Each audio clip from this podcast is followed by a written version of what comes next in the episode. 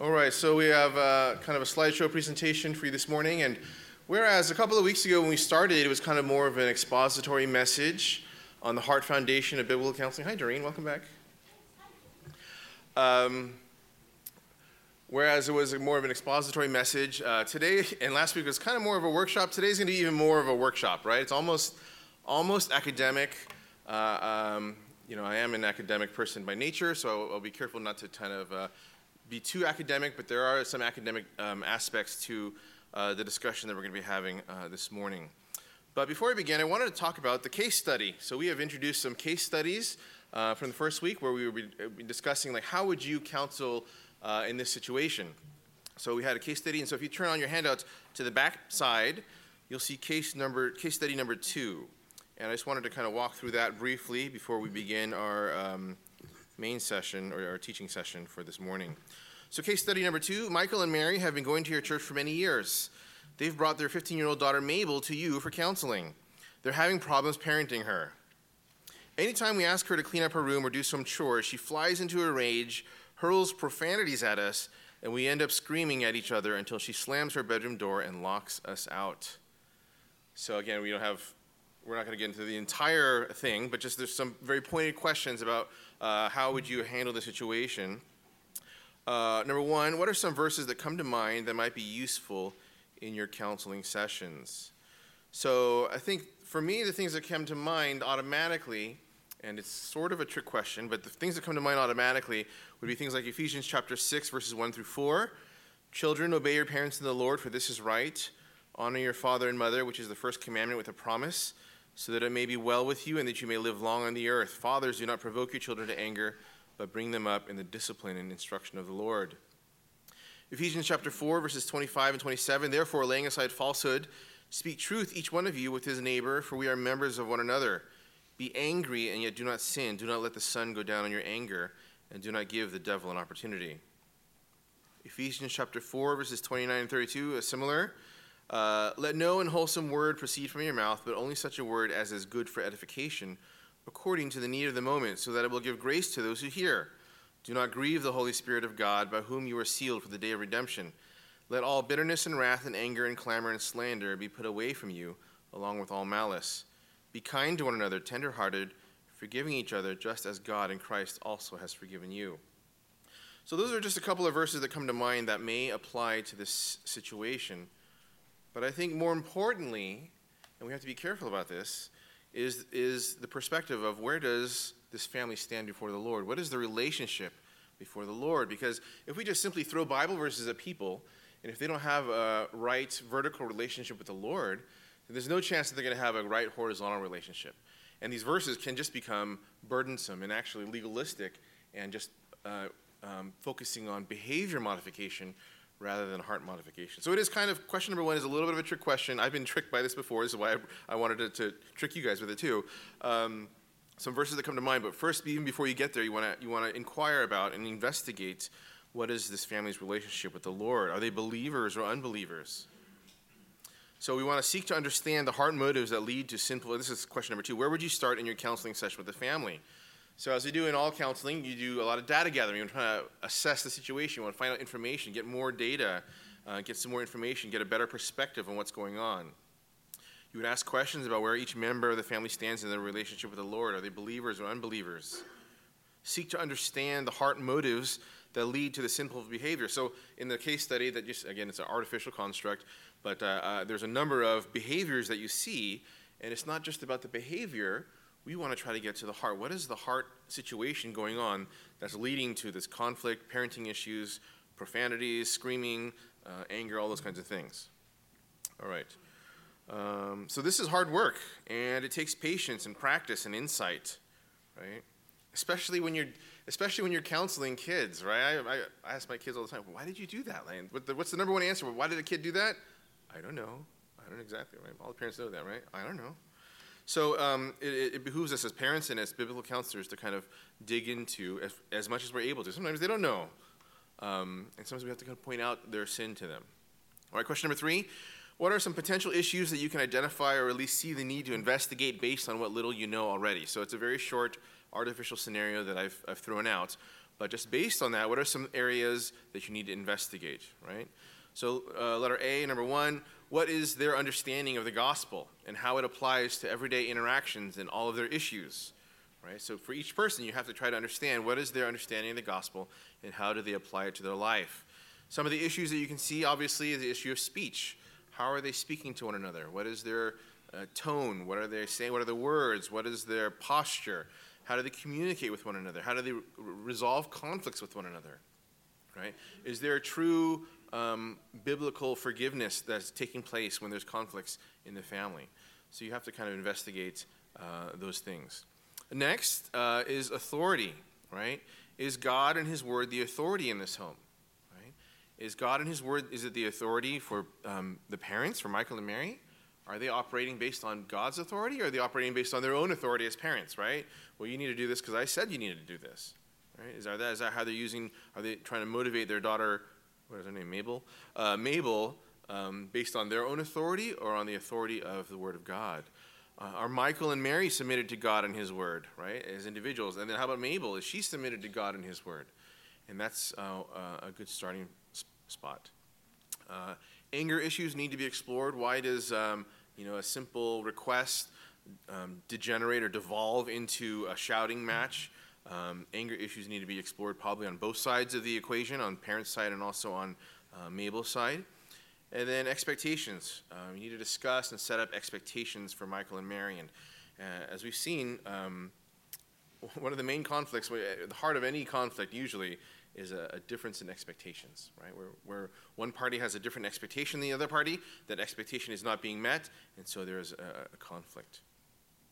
All right, uh, expectations for Michael and Mary as parents. Are they caring for Mabel? Are they shepherding her? Are they um, ministering to her? Are they pointing her to Christ and the gospel? and expectations from Mabel, right? And again, whether or not Mabel is a believer will inform the expectations and the consequences in some measure.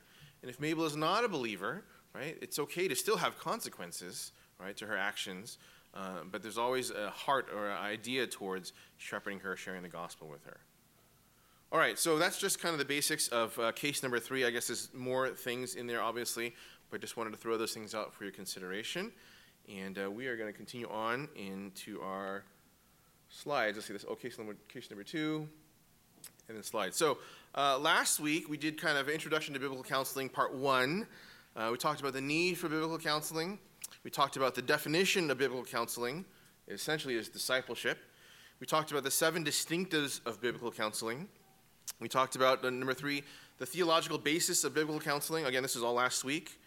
Number four, we talked about the fundamental and irrecoverable errors of psychology. And number five, we talked about the call to biblical counseling. I think number six was on the outline. We didn't get to it Christ's example of biblical counseling. But Lord willing, we'll get to this in September.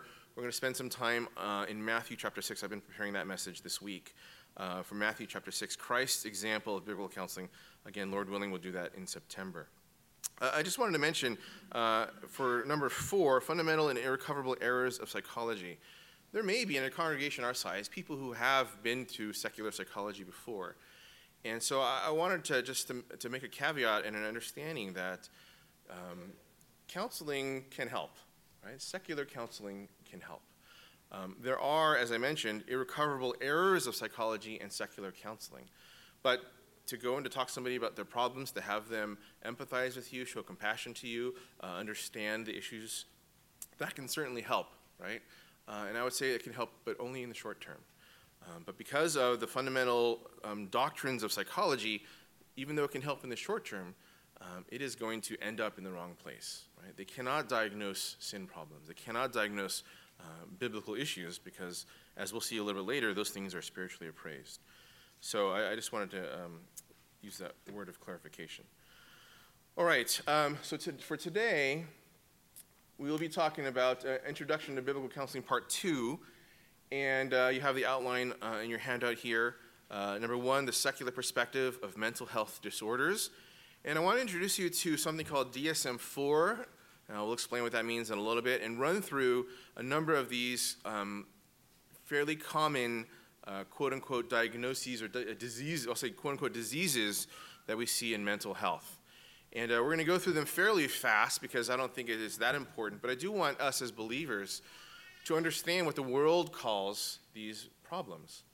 We want to be equipped and not intimidated when a physician or a psychologist or psychiatrist or a therapist says, you know, you've been diagnosed, or this person has been diagnosed with this disease or this disorder. Uh, I want us as believers to be equipped to understand what are they talking about, where does that come from, and why it's wrong. Okay? Uh, next, we'll be talking about God's perspective, and so we'll be talking about what the, the Bible has to say about um, uh, these in general. Uh, number three, we'll be talking about the mind body connection. And that might be about as far as we can go. We may not even get that far. Just to let you know, we're not, we're not planning to finish this whole uh, session. We'll finish it up next week, um, but uh, this is kind of the general outline. All right, um, and then you can see the, the, the rest of the, the, um, the, points here. We're not going to get to those uh, today, I think. All right, so let me pray, and then we'll get into um, um, Roman numeral one, secular perspective. All right, let's pray. Lord God, we thank you again for this morning. We thank you for the chance for us to be here together and just to talk about uh, what the world considers mental health issues, God. And in our world, our secular world, um, they have a lot of what they call wisdom. Uh, but we know that true wisdom comes from you. True wisdom is found in your word and is applied by the Holy Spirit. And so the things that we talk about this morning, God, are spiritually appraised. And we know that this world cannot comprehend it. The world could not comprehend you. Um, and so we ask, God, that you would allow us as, as believers to uh, even lay aside the influences of the world. We have been inundated continually by secular psychology in our everyday lives. And we pray, God, that you would help us to look at our world through the lens of Scripture, through the lens of your Holy Spirit and your Son, Jesus Christ, so that we might have a right and a proper understanding of the struggles that many people face, that we all face and that we be able to apply the truth of the word, the truth of the gospel to our lives. We pray in Jesus' name. Amen. All right, so uh, Roman numeral one. Oh, sorry, to do this already. Roman numeral one secular perspective of mental health disorders. And we're going to be contrasting that with the biblical perspective, okay? Introduction to the DSM 4.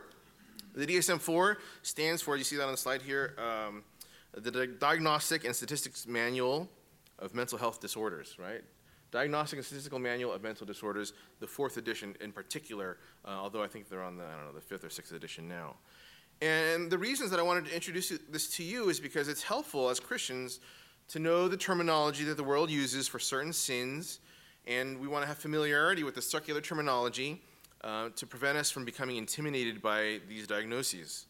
Right? That way, if you meet somebody who says that their doctor had diagnosed them with depression or anxiety or something else, and they say that the only treatment is medication, you won't be intimidated. All right. Uh, all right, so it's this is a book. The DSM is the Diagnostic and Statistical Manual of Mental Disorders, fourth edition. It's a book. This book was first published in 1994. It was uh, again revised in 2000. The fifth edition of the DSM came out in May of 2013. Um, the first edition, the very first edition, uh, was published in 1952 by the American Psychiatric Association. Uh, and then later, in 1980, the DSM 3 was published. And the DSM 3 was considered to be this kind of a, a landmark, a hallmark transformation for the field of psychiatry. And basically, what the DSM is, is, is a book that lists uh, certain quote unquote diagnoses or disorders.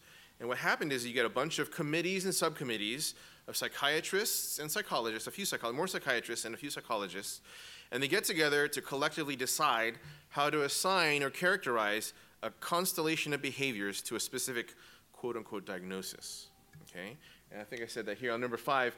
Each of the mental disorders is conceptualized as a clinically significant behavior or psychological syndrome. Um, so it is just kind of a way to talk about um, symptoms and describe things kind of in shorthand, right? Like I would say uh, to you, there's an animal that's walking around. It's got uh, four legs. It has a wagging tail. It's got uh, sharp, pointy ears, and it's got uh, you know um, teeth, right? A particular type of teeth. That's a dog, right? We were just going to call that a dog, right? Um, and so in the DSM, that's the idea. Is like we want to describe when we say that somebody is struggling with anxiety, we want to use the same terminology and define what we, what we mean by that. Okay? So prior to the DSM, um, and especially prior to DSM 3, where it kind of started to become more ubiquitous in use, physicians and psychiatrists had very little uniformity of how they would diagnose and treat certain conditions. It was just kind of willy nilly. There was no criteria uh, by which we said, well, I think you have anxiety. I don't really know, but it seems like you have anxiety, so I'm going to treat you this way. Um, there, see, and, and the reason is because there is no lab test, there's no genuinely objective criteria for the diagnosis of the conditions in the DSM, right? You don't do a body scan, you don't do a blood test, you don't do an x-ray and say like, you have anxiety, right? Um, it's, you meet certain criteria and we'll just say that you do have anxiety uh, or depression or any of these other things, all right? So the DSM provides a way to label people's behaviors and provides a common language to describe certain conditions, right? And I'm going to try to, you'll see, I'm going to try to, to stay away from the, the, the, use of the word disease, right? Because I think disease implies that a person is kind of a, a, a victim of a biological process that has befallen them. So I'll, I'll try to use the word disorder. Uh, we know that this, the secular world uses the word disease uh, fairly freely. So the DSM functions as kind of a psychiatric uh, Bible, if you will, it's put together by committees of men and women, revised and revised and revised and revised over the years, right? It is used to describe behavior. We contrast that to the Bible, right? The Bible is God's inspired word. It is infallible, it is inerrant, it is unchanging. It is able to judge the thoughts and intentions of the heart, right? Anything that the world could come up with would never hold a candle to the Bible. So, uh, just for example, if a person goes to see a doctor, let's say they make up or they exaggerate their symptoms, right? If they fabricate them, right? Whether it's to get out of work or to get out of jury duty or to get sympathy. And I see this with a fair amount of regularity. Uh, the DSM would call that factitious disorder or even Munchausen syndrome? That's what the DSM would say, like, oh, you, you know, this person is suffering from factitious disorder because they are having these exaggerated symptoms that are not real, right? The Bible calls that sin, right? Lying and deceit. But the world, they don't call that sin. They don't like to talk about sin, of course, because it makes them think about God. So they'll say that you have Munchausen syndrome or factitious disorder, right? If you have a problem with anger, you could be diagnosed with intermittent explosive disorder, right? And so you could say it's not a problem with self control or unbiblical anger. It's, oh, you know, sorry about that, you guys. This is my IED working up again, right? Right? So you see, that's, that is the world's disease model of mental health disorders. All right. Uh, I'm going to give you four, a few more examples and a lot more detail. And um, let's see, do the next slide yet? Oh, not that yet. Not, not, not to that one yet. All right. Uh, as we go through these diagnoses from the DSM 4, I want you to think about what the Bible has to say about these conditions or disorders.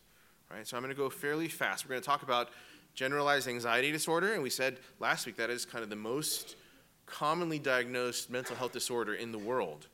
Uh, we're going to talk about panic disorder, depression. Uh, we might talk about bipolar disorder depending on how our time goes, and schizophrenia.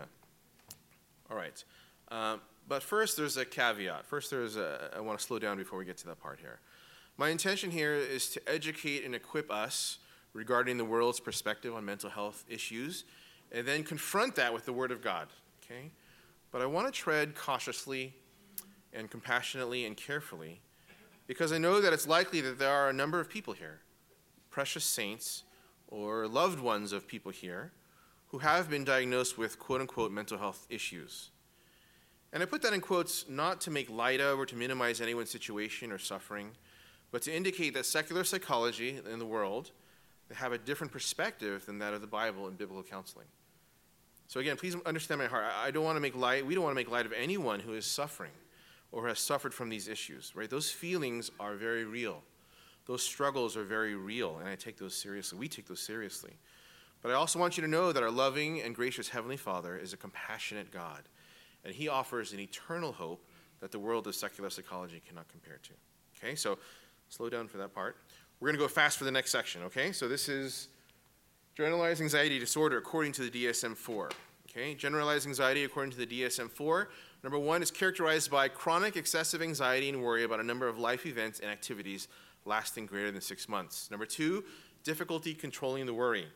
Number three, worries or anxieties associated with three or more of the following. So they have these criteria. You have to have at least three of these in order to be quote unquote diagnosed with generalized anxiety disorder restlessness or feeling keyed up or on edge, becoming easily fatigued, difficulty concentrating or mind going blank, irritability, muscle tension, or sleep disturbance whether it's either early insomnia, you can't fall asleep, or restless sleep. And I see this all the time in my clinic. Like I said, I have maybe like up, up to 30% of my patients struggle with this, right? And so some of the questions I ask them is like, you know, um, do you have a hard time falling asleep? And they say, yes, oh, I can't turn my mind off. And so I ask them, well, what are the things that you're thinking about before you go to sleep? And it's usually that particular area of concern, right? It's like, you know, family, uh, relationships, work, finances, uh, those kinds of things. Those are those common things that people uh, worry about. And so I ask them those questions. What, you know, when you have a free moment, when you're, where does your mind wander to? Right? It's a nice diagnostic question. What, what do you think about when you have free time, when you, when you let your mind wander? What is it you're thinking about? Uh, and sometimes it is, oftentimes it is whatever particular circumstance that is causing this. All right, uh, number four, these worries or anxieties interfere with social or occupational functioning or cause a person clinically significant distress. Number five, it's not due to the physiologic effects of a substance or general medical condition. If you drink three Red Bulls, you're going to feel anxious, okay? Except for maybe Tom Furka, who drinks like 12 cups of coffee a day. But um, if you drink a lot of caffeine, you are going to feel anxious. And so we're saying generalized anxiety is not due to a physiologic effect of a substance or a general medical condition. Likewise, people come to me with anxiety. A lot of times, one of the things I do is I'll check their thyroid. If they have a thyroid abnormality, they could feel anxious, but in actuality, it is the thyroid that is causing that. Okay? So that's generalized anxiety disorder. Next, oops, go back. Panic disorder, again, this is according to the DSM 4. Uh, panic disorder is a discrete period of intense fear or discomfort in which four or more of the following symptoms developed abruptly and reached a peak within 10 minutes. Now, why did they choose four of these? Fairly arbitrarily. Again, this is just secular psychology trying to, when I say that somebody's got a panic attack or panic disorder, what do I mean by that? Well, they have to kind of meet this criteria. But again, this is, there's no blood test for this, there's no scan, it is fairly subjective. All right, so a panic attack feels like this. Palpitations, pounding of the heart or accelerated heart rate, sweating, trembling, or shaking, sensations of shortness of breath or smothering, feeling of choking, chest pain or discomfort, nausea or abdominal distress, feeling dizzy, unsteady, lightheaded, or faint. Derealization, feelings of unreality, depersonalization, feeling like you're detached from yourself. Fear of losing control or going crazy, fear of dying, paresthesias, numbness or tingling sensations. People will say that their mouth feels dry, they get a tingling sensation around their mouth, they get cotton mouth, they may get tunnel vision, like uh, their vision seems to become dark on the outside and they start to get tunnel vision. They may have chills or hot flushes. People feel like they're having a heart attack. It's a real thing, right? People do feel this. Uh, they feel that they may they feel like they're going to die. Some people have called, I know people have called 911 because they're having a panic attack. It's not uncommon. It's not uncommon to people go to the emergency room and they do all these tests. They do the mega workup, MRI, CT, see blood tests, EKG, heart scans, all these kinds of things. They're like, what was it? What was it? Oh, it was a panic attack. The symptoms are very alarming.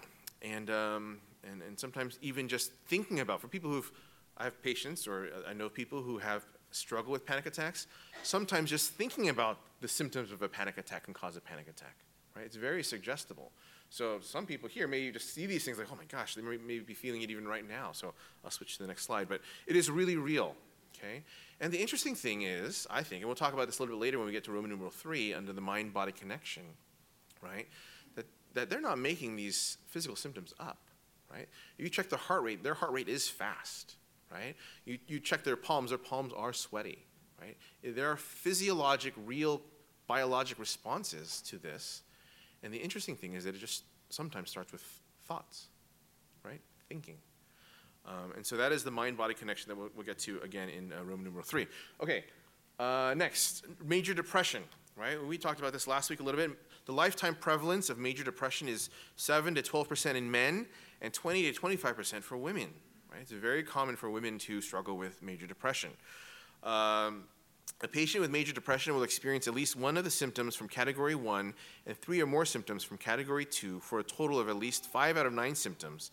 These symptoms must be present for most of the day, nearly every day for at least 2 weeks. It only takes 2 weeks of symptoms to be considered to have major depression. And I oftentimes I have to tell my patients this, again, this is the secular world.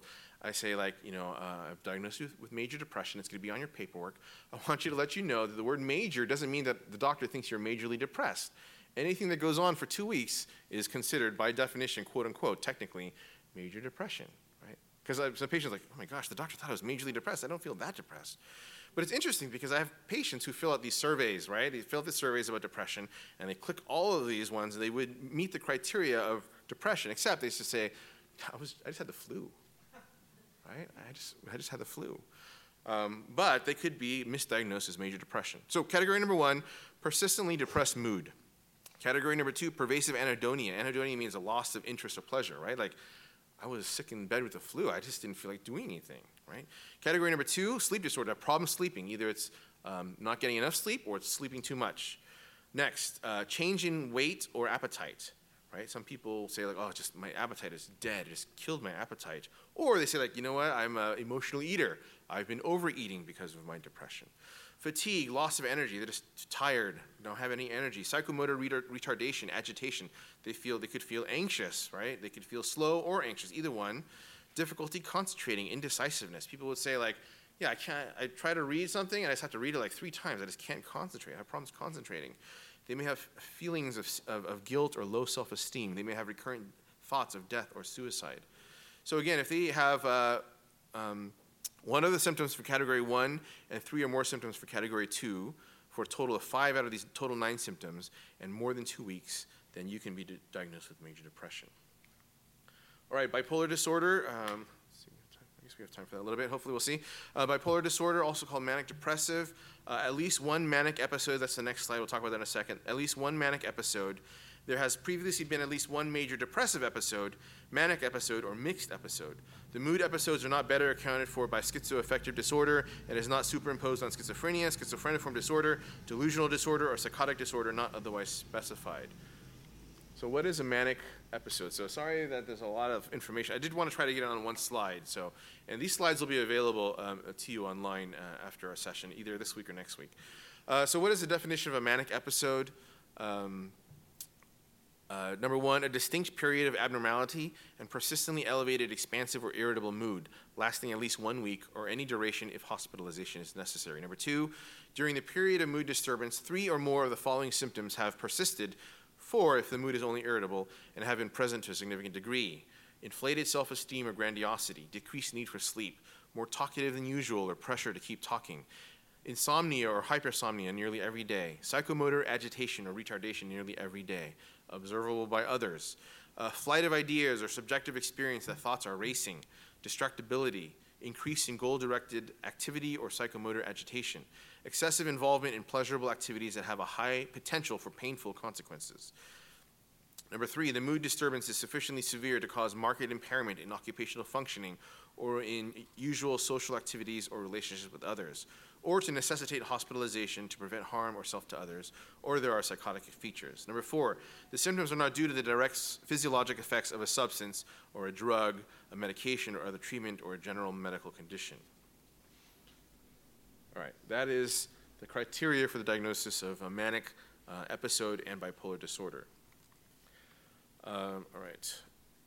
I've had patients like that with, with bipolar disorder. Um, and I remember one when I was in medical school, I was doing a rotation in an inpatient psychiatric facility. So this is a patient who was a resident there. She was staying there for however long she was. And she was convinced that she was engaged to Tom Selleck. Tom Selleck was a famous actor uh, a number of years ago who was considered a heartthrob by that you know, particular generation, right? And so she gave me an invi- a handwritten invitation on a napkin that I was invited to her wedding with Tom Selleck, right? And uh, again, this is kind of flighty ideas, ideas of grandiosity. Sometimes they're hyper religious. Sometimes they, people will feel that they have had, uh, you know, a revelation from God, or that they have some kind of celebrity encounter. And so she handed me this invitation to a napkin. She says, all of the guests are going to drive up to Santa Barbara together, and Tom's got a private plane going to be waiting for there. He's going to uh, whisk us all over to Hawaii, where we'll participate in, in the wedding ceremony. Um, but it was very real to her. And she spoke very fast, and she had just a lot of energy. She was kind of classic for uh, bipolar disorder. All right, uh, letter F, schizophrenia. Uh, and this is often confused in normal parlance with multiple personality disorder. I think when sometimes people um, they joke about, and you know, I'm not, I'm not going to joke about it, but sometimes people can, in, in in, out there can joke about schizophrenia, they are actually meaning multiple personality disorder.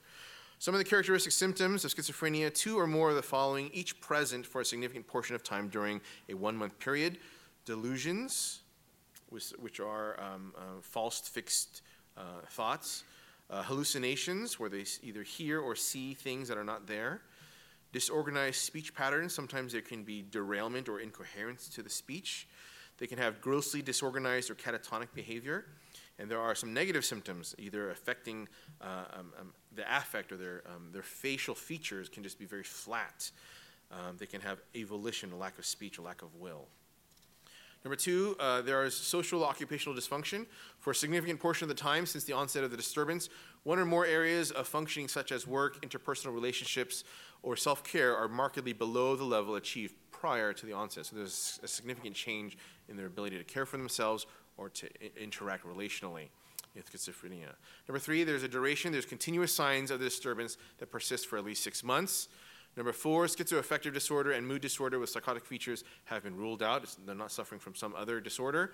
And number five, the disturbance is not due, again, to the direct physiologic effect of a substance or a general medical condition. All right. All right, so again, this is just kind of where we've been. Uh, this is, again, we're talking about the intro to the DSM, and in the box area there, we've been talking about the different uh, common diagnoses uh, from the DSM. I wanted to mention that in 1952, the American Psychological Society, um, they listed homosexuality in the DSM as a sociopathic personality disturbance, right? And we knew this kind of in our culture in 1952. If you think back, I mean, not, not all of us were around back then, but uh, what the culture was like, that homosexuality was not, of course, as embraced as it is today. And so the DSM, the American Psychiatric Association, they diagnose people with homosexuality as having a sociopathic personality disturbance or a disease.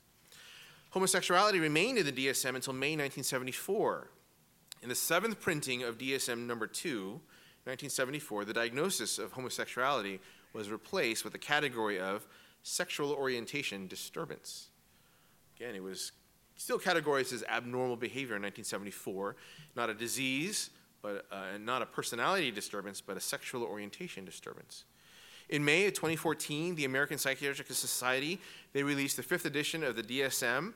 In this document, the first new edition in 10 years, the American Psychiatric Association described pedophilia as a sexual orientation. Months later, after intense criticism, the American Psychiatric Association they published a press release stating that this classification was a mistake and that they meant to call pedophilia a sexual interest. So again, this is just, you know, the DSM is just the opinions of the world, right? The opinions of secular psychology. And you see how even in their, their opinions have changed over the years. From 1952, when homosexuality was considered a disease, right? And then into 2014, where pedophilia was considered just merely a sexual orientation, which is actually fairly normal. And then because of the backlash, they had to re, uh, reissue and re, rethink what they were saying. So again, this is, just opinion. All right, I want to talk about next um, psychotropic medication. We're on letter G, psychotropic medication. Psychotropic medication, all right. All right, so the definition. Uh, psychotropic medication is any medication capable of, of affecting the mind, emotions, and behavior. It's from the Greek, uh, psycho, meaning the mind, and trope, a turning or a turning of the mind, right? That's from Merriam, uh, Merriam-Webster's dictionary. Psychotropic, uh, in another um, dictionary, is uh, as an adjective, is affecting mental activity, behavior, or perception as a mood-altering drug. As a noun, a psychotropic drug is, is a tranquilizer, a sedative, or an antidepressant. So, psychotropic drugs are those that affect function, behavior, or experience of the mind. While their exact mechanism of action is unknown, psychotropic drugs are thought to act upon the biochemistry of the brain and positively affect thinking mechanisms, emotional control, mood, and other behavioral processes. So that's from a lexicon of psychiatry that you see there. Interesting that they said positively affect. Is that in there? Positively affect. That's a nice value statement about that, right? Uh, positively affect thinking mechanisms, emotional control, mood, and other behavioral processes. Okay. Um, some examples of psychotropic drugs. Again, I'm not expecting you to look at this. We're not going to read this. Um, but it is available. It'll be on the slides if you're interested about certain drugs, if they're psychotropic or not. There's a list here from the, uh, I don't know, what's that? National Allied Mental Health something something. Um, couple of lists of commonly prescribed psychotropic medications, drugs. All right. I want to talk about advertising a little bit um, because this is an interesting connection to psychotropic drugs. In 1997, the FDA loosened regulations of marketing to, of drugs to consumers. Uh, the 1990, 1997 change in direct to consumer advertising laws unleashed an unprecedented onslaught of commercials, right? Prior to that law change, um, drug companies, right, pharmaceutical companies, big pharma as they're called, were not allowed to market their drugs to people. You could market prior to this year, 1997, you could market to doctors, and they spent a lot of time marketing to physicians and people who would prescribe these medications. But prior to 1997, uh, those of us who remember TV in 1997 or ads, there were no advertisements in general magazines or on TV of these psychotropic medications until 1997. By 1999, just two years after the law was changed, the average American was exposed to nine prescription drug advertisements on television every day. The number of television ads increased 40 fold between 1997 and 2000. So the, the law states that advertisements can give a, the drug name, it can name the condition um, that it's supposed to be treating without disclosing all of the risks. Ads must mention important risks and provide a statement explaining that additional information is available. Ask your doctor to see if this is right for you. You guys have heard all that before, right? Ads, um, let's see, an estimated annual cost of $2.5 billion. Pharmaceutical advertising to consumers has indeed made drug companies and their brand products household names, right? Prior to 1997, a lot of these psychotropic medications you maybe never even heard of, but now you can't open up any magazine or watch TV for very long without somebody saying, ask your doctor to see if this is right for you. Uh, and the, drug companies have spent $2.5 billion not on research, not on treatment, but on advertising. It's a big industry. Advertising makes you feel a certain way. It makes you feel like you're missing something, your life is not complete, that you would be better off with something more. The purpose of advertising is to sow discontent into the audience's mind and fear that you're missing out. Okay? Advertising, the main emotion of advertising is actually fear. All right, so I'll give you some slides, some examples. You may have seen these you can probably do, you can just look at this slide and you know the diagnosis that they're targeting, right? This is for Cymbalta. And I even describe some of these under the diagnosis of, of uh, depression, loss of interest, anxious, overwhelmed, unexplained aches and pains, sad, fatigue, right? She says, I just feel down all of the time. Right? So this, this this is a, a, a slide or an advertisement for Cymbalta. Next, are you still depressed? Anxiety, insomnia, low energy, currently on an SSRI. You're already on a, a psychotropic, but are you still depressed? Are you still suffering? It may be time to make a change. She's thinking about it. She's made the change. Right? Break the cycle of unresolved depression. Switch to Effexor achieve remission, sustain remission, go beyond remission, re- reduced recurrence. That's Effexor. Next, Lexapro. Right? Look at this woman. She's smiling. She's got a strappy young lad in the background. She's breaking through the bonds of depression and anxiety. Lexapro, power to enjoy life. Right? Provigil, cut through the fog of excessive sleepiness. Right? Excessive sleepiness is a disease that you need to be treated for and Provigil could be the medication that would help. Look at all the poor people in the background. They're dealing with excessive sleepiness, but this woman in the front, she's on Provigil. She's broken through the fog, and she's awake and alert, ready to enjoy life. All right, science. And I'll put this in quotes. Science, quote unquote, would have us believe that we feel a certain way because of the chemical levels in our brains. Right? I, shared last week, the first introduction that I had to this idea was my friend in high school whose mom had depression, and he told me, his name is Ron, Ron told me, my mom has been diagnosed with a chemical imbalance. So there's lots of scientific theories about neurotransmitters. And we're just going to briefly skim on them. There's the serotonin uh, neurotransmitter theory, the dopamine neurotransmitter theory, and the gabapentin or the gamma, the GABA uh, theory. So one slide each at a time. This is the dopamine and the GABA neurotransmitter theory, talking about nerve synapses in the brains right? The neurotransmitters that occur there and their ability to affect how you feel, how you think, et cetera, et cetera. Currently, the most popular class of medications is the SSRIs, selective serotonin reuptake inhibitors, and we'll get to that one in a second. This is, again, the GABA receptor model. uh, neuro, norepinephrine neurotransmitter theory. And serotonin neurotransmitter, this is the prevailing theory right now going on in secular psychology and psychiatry that you feel the way that you do and you think the way you do because of serotonin. And if we can affect the levels of serotonin in your brain, and we've not even been able to prove that we can do that, but we're trying to, and that's what the medication is supposed to do, that we can make you feel better, different.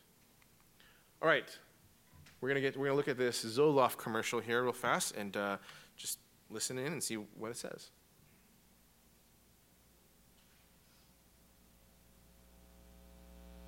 And anxious. Whatever you do, you feel lonely and don't enjoy the things you once loved. Things just don't feel like they used to. These are some symptoms of depression, a serious medical condition affecting over 20 million Americans. While the cause is unknown, depression may be related to an imbalance of natural chemicals between nerve cells in the brain. Prescription Zoloft works to correct this imbalance. You just shouldn't have to feel this way anymore. Only your doctor can diagnose depression. Zoloft is not for everyone. People taking MAOIs or Pimozide shouldn't take Zoloft. Side effects may include dry mouth, insomnia, sexual side effects, diarrhea, nausea, and sleepiness. Zoloft is not habit forming. Talk to your doctor about Zoloft, the number one prescribed brand of its kind. Zoloft. When you know more about what's wrong, you can help make it right. So there's a lot of things in that commercial, right? This is one of the original antidepressant commercials that came out uh, around 1997.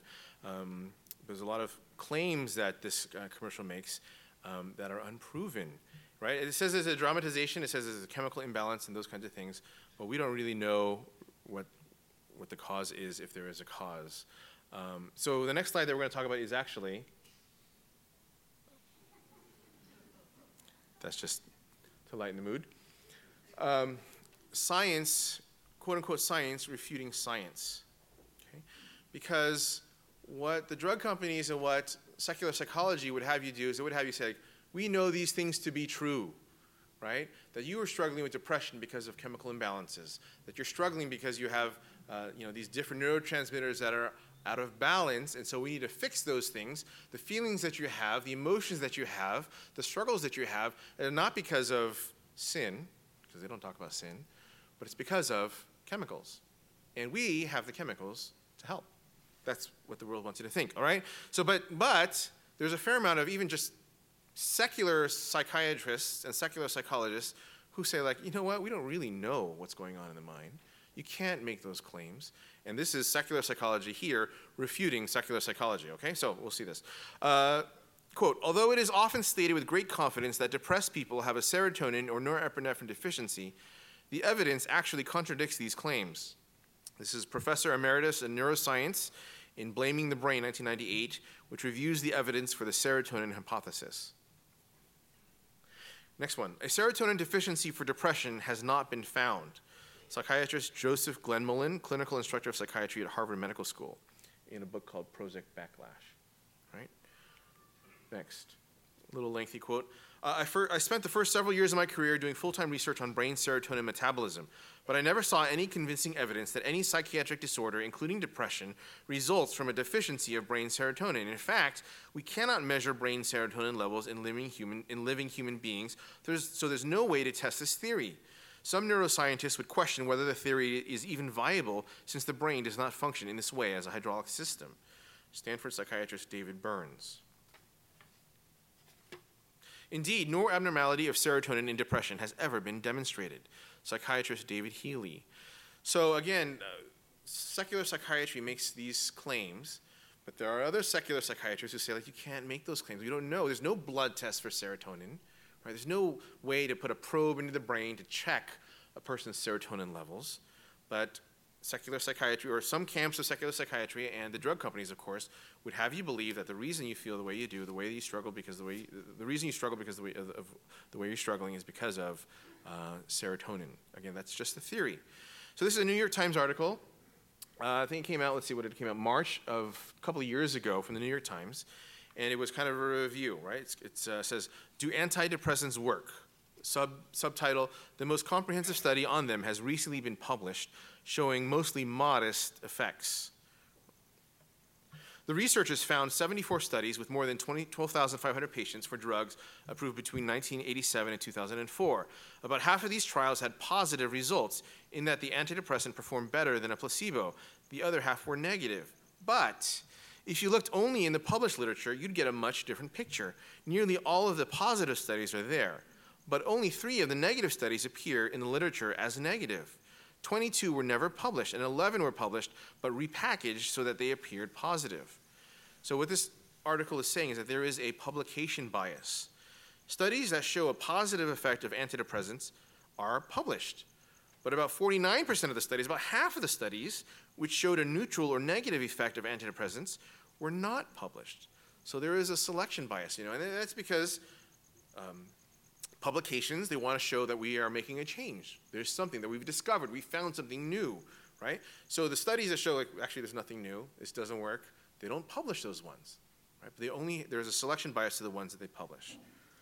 All right. Uh, a second meta analysis published that year uh, used FDA data instead of the peer review literature. So we're not just looking at literature uh, uh, journals that are published right publicly, but let's look at when you create a study, you have to register with the FDA. They asked a different question. Researchers wondered if the effectiveness of a study was related to the baseline levels of depression of its participants. The results suggested yes. The effectiveness of antidepressants was limited for those with moderate depression and small for those with severe depression. The take home message from these two studies was that the effectiveness of antidepressants has been overstated and that the benefit might be limited to far fewer patients than were actually using the drugs.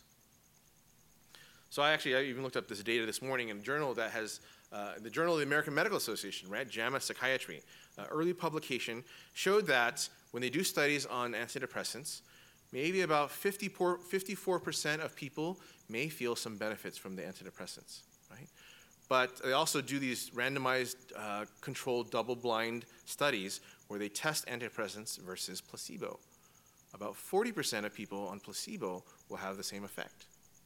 Right? So, how do you know? Is it the placebo or the medication? We don't know. Right? And especially if you take into account publication bias, that changes the, the scales altogether because we're saying that, well, maybe 54% of people will benefit from, from uh, the medication compared to 40% of placebo. That's still 14%. That's still maybe a significant difference but not when you take into account publication bias, where the journals will just publish the ones that have positive results and suppress almost 49% of the articles or the studies that show no effect or negative effect from antidepressants. So this is a fairly significant controversy, as you would imagine, in the secular world. Um, this article, uh, methodological flaws, conflicts of interest, and scientific fallacies, implications for the evaluation of antidepressants, efficacy, and harm, from another journal called Frontiers in Psychiatry and this author states the strong reliance on industry funded research results in an uncritical approval of antidepressants. Due to several flaws, such as publication and reporting bias, as I just mentioned before, unblinding of outcome assessors, concealment and recording, uh, recoding of serious adverse effects, events, the efficacy of antidepressants is systematically overestimated, and harm is systematically underestimated. Therefore, I conclude that antidepressants are largely ineffective and potentially harmful. And one of the most famous journals, journals is the New England Journal of Medicine. The New England Journal of Medicine, this article that was published uh, about 10 years ago, selective publication of antidepressant trials and its influence on apparent efficacy. Eric Turner, MD, who's from Oregon Health and Science University uh, School of Medicine, and colleagues found in reviewing studies that bias in outcome reporting was common, meaning that positive outcomes in trials were emphasized much more than negative ones. Publication bias was one of the most significant problems.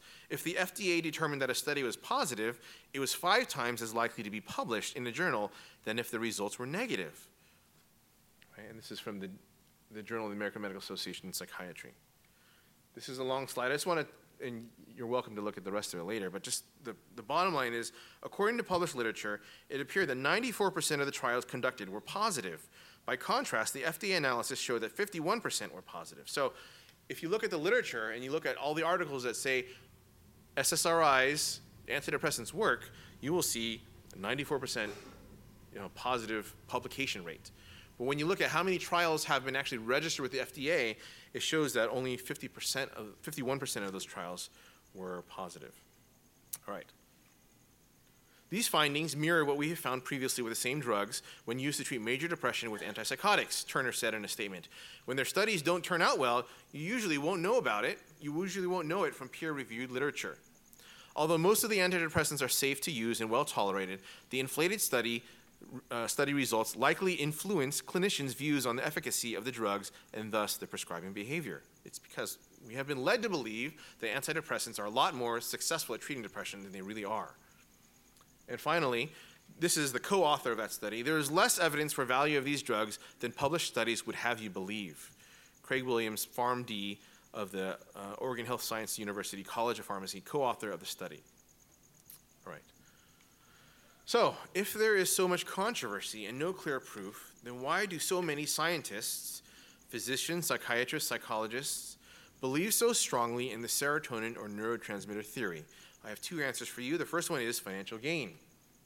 Okay, so this is 2006 data, and we see of the top 100 drugs that were prescribed in the, in the United States, one, two, three, four, five of those drugs were SSRIs, antidepressants, right?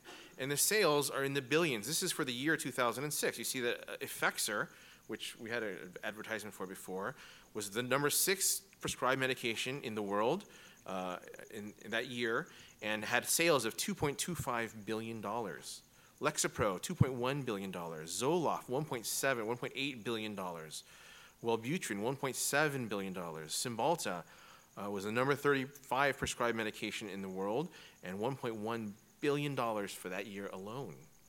I, re- I, I, I refreshed the information. I looked back to see what it was like currently, and uh, you know, it takes a while to compile the data. So the, the, the, most current year they have is 2013. As of 2013, Cymbalta had climbed to number four prescribed medication in the world with an annual sales amount of 5.1 billion dollars. So the, the question was again, if there's so much controversy, no clear proof, then why do so many scientists believe so strongly in the serotonin or neurotransmitter theory? First is financial gain. Second is non existent or bad theology. 2 Timothy 4, verses 3 and 4.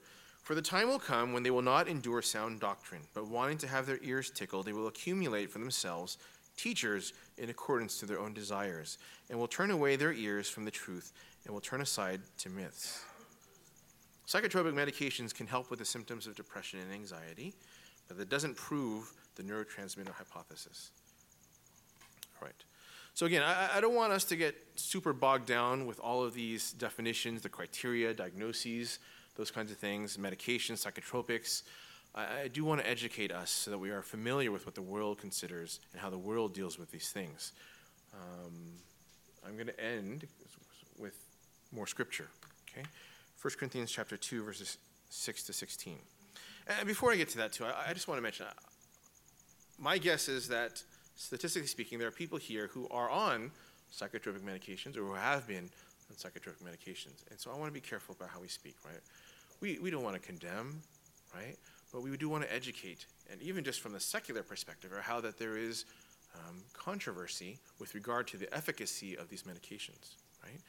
In, in some people's minds, these medications are no different than placebo. There is a strong placebo effect. If your doctor prescribes you something, and says this is going to help you, right?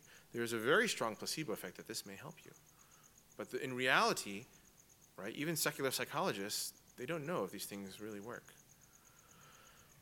But we have the word of God, right? 1 Corinthians chapter 2, verse 6 to 16. Yet we do not we, yet we do speak wisdom among those who are mature. A wisdom, however, not of this age, nor of the rulers of this age who are passing away. But we speak God's wisdom in a mystery, the hidden wisdom which God predestined before the ages to our glory. The wisdom which none of the rulers of this age has understood. For if they have understood it, they would not have crucified the Lord of glory. Right? There are competing worldviews, right? There are competing mindsets in this world. There is the secular mindset and there is the biblical mindset, right? And obviously, if the secular world had the ability to understand the biblical world, Paul here is saying they wouldn't have crucified Christ. But the secular world cannot understand these things. Verse 9, just as it is written, things which eye has not seen and ear has not heard, and have and which have not entered the heart of man, all that God has prepared for those who love him. Verse 10 For to us, God revealed them through the Spirit, for the Spirit searches all things, even the depths of God. For who among men knows the thoughts of a man except the Spirit of a man which is in him? Even so, the thoughts of God no one knows except the Spirit of God. Now we have received not the Spirit of the world, the Spirit who is from God, so that we may know the things freely given to us by God. Which things we also speak, not in words taught by human wisdom, but in those taught by the Spirit, combining spiritual thoughts with spiritual words. Verse 14 here, this is what I wanted to get to. But a natural man, a secular man, does not accept the things of the Spirit of God, for they are foolishness to him, and he cannot understand them because they are spiritually appraised. But he who is spiritual appraises all things, yet he himself is appraised by no one. For who has known the mind of the Lord that he will instruct him? But we have the mind of Christ. So we speak a wisdom not of this age. The world does not understand. God has revealed them to us. God has revealed his wisdom to us through the Holy Spirit and through his word. All right. All right. I think my time is up. So we're going to stop there. I'm going to mark this down here where we're at. Um, and we are going to pick this up and continue next week. So hopefully you understand our heart, right? Our heart is to educate you, to equip you, to help you understand what the world considers mental health disorders. And we're going to begin to talk about more about what the Bible has to say about these things and how God has equipped us as believers through his word, through the indwelling Holy Spirit, through the person and work of Jesus Christ, so that we can live a life that is pleasing to him. All right? Let's pray. Our God, again, we thank you for this morning. We thank you for the chance for us to talk about these things. God, these things are issues and concerns and troubles and trials that affect all of us. Right? We, may, we may not be struggling with these things ourselves, but we, I'm sure that we know somebody who is struggling with these things. And so, God, we come before you. We ask that you would give us wisdom as we discern your word, that we would give us faith, that we might believe in your word, that we might believe in, in, in the work of the Holy Spirit, that we might believe in the work of your Son, Jesus Christ, that you have destined us for a life that is full of joy, everlasting and that we may have trials in this world. Yes, God, that, that, that is what you have called us to. But there is everlasting joy, there is hope in your Son, Jesus Christ. And we believe those things, God. We want to believe those things. So we ask that you would help us to increase our faith in these areas and give us wisdom as we seek to discern these matters, that we might build up the body of Christ, that we might magnify your name here in our church and among the nations. We pray. In Jesus' name, amen.